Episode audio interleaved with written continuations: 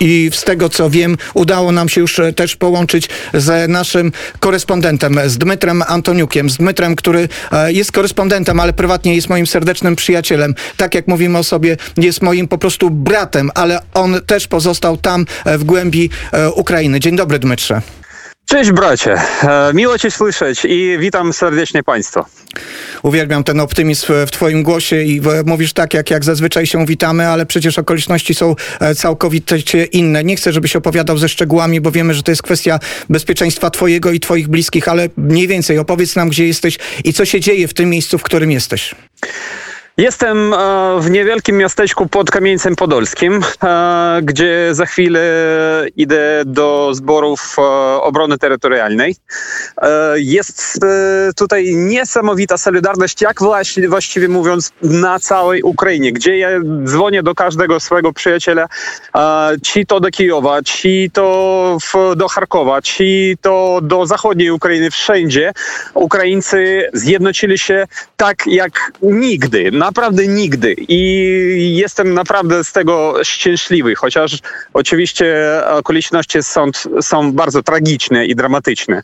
Um, tutaj jest mnóstwo uchodźców z Ukrainy Centralnej, Wschodniej i tak dalej. Ludzi, miejscowa władza pomaga absolutnie wszystkim. Tutaj no, prawie można powiedzieć, że mamy e, warunki jak gdzieś na kurorcie, no, jak na wczasach, e, tak, tak, tak powiem, naprawdę.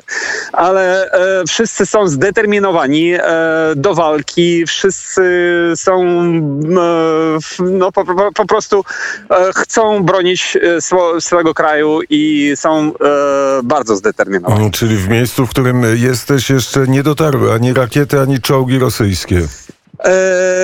Czołgi nie dotarli, ale wczoraj był alarm powietrzny, tak. E, Powiedziałeś, że dzwonisz do e, przyjaciół po całej Ukrainie. Między innymi wymieniłeś Charków, kiedy miałeś ostatnie e, połączenie ze swoim przyjacielem w Charkowie.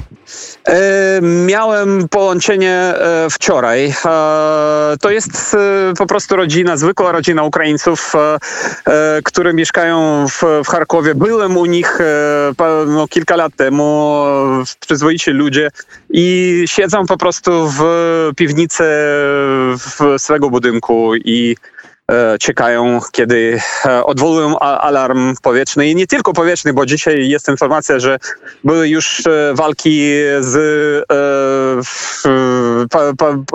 opacerowanymi wózami w środku Charkowa, ale na ile wiem, że atak jest odbity. Mm, Bo Charków, Paweł może mnie e, poprawi, Charków jest e, miastem e, okrążonym przez wojska... Nieprawda, nie? Nieprawda. E, O. Ja też poprawię.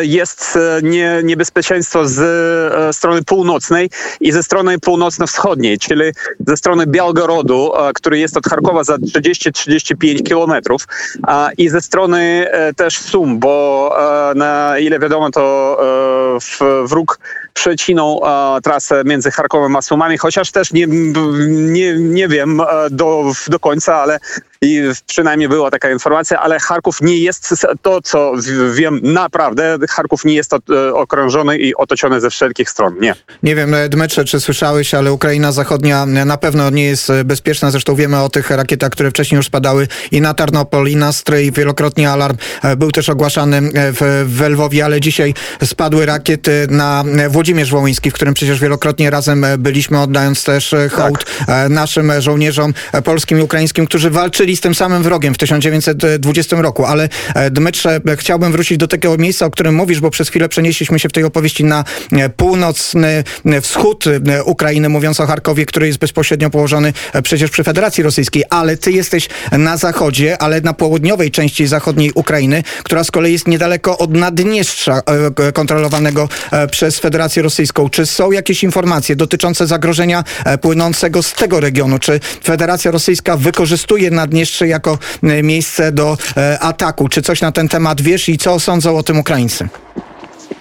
E, Na razie takiej informacji nie mamy. E, Sądzimy, że może być e, lada chwila atak też z Naddniestrza, ale na razie takiej informacji nie ma i ludzie na przykład też rozmawiałem z uchodźcami z Odesy, którzy zabierali swoją rodzinę przez Mołdawię i tuż przy granicy, tak zwanej granicy z, trans, z Transnistrią, z Naddniestrzem i tam przyjeżdżali i tam no, było e, spokojnie. Tam nie było żadnych zamieszek, nie było jakichś e, prowokacji i tak dalej. E, Mołdawanie świetnie przyjmują Ukraińców. Też przeczytałem wczoraj, że winarnia Purkari, która jest przy granicy ukraińskiej na mołdawskiej stronie, też przyjmuje wszystkich. No po prostu niesamowite.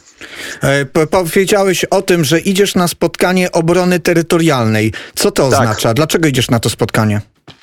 No dlatego, że ja, ja już no, bardzo zmęczyłem się tutaj e, siedzieć i y, nie, nie pomagać chociażby swojemu wojsku albo jeszcze co w jakiś sposób. Także oferuję swoje siły, umiejętność, swój samochód, wszystko co mam e, do obrony swojego kraju, oczywiście. Dmytro Antoniuk, nasz e, korespondent, który podjął decyzję o tym, że będzie też bronił swojego kraju, dlatego przystępuje do obrony terytorialnej. Dmytrze, to po prostu jestem dumny z ciebie, bracie.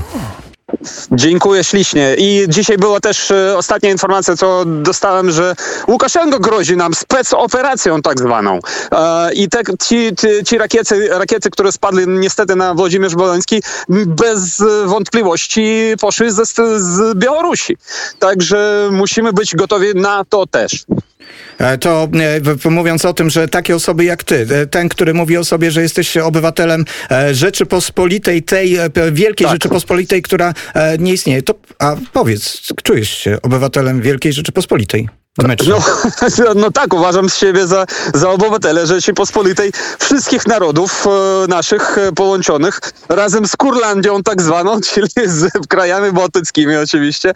E, I w, w, widz, widząc e, to wielkie wsparcie, które jest, każdy po, mój znajomy Polak do mnie pisze, że wyjeżdżam do z granicy z Ukrainą swoim samochodem, zabieram kogo powiesz, e, proszę powiedzieć, kto, kto potrzebuje pomocy i tak dalej, no to w, trudno nie e, czuć, czuć siebie obywatelem naszego wspólnego państwa. I bardzo e, mam wielką teraz, potężną nadzieję na to, że to państwo może naprawdę w nie, w niebawem odrodzić się.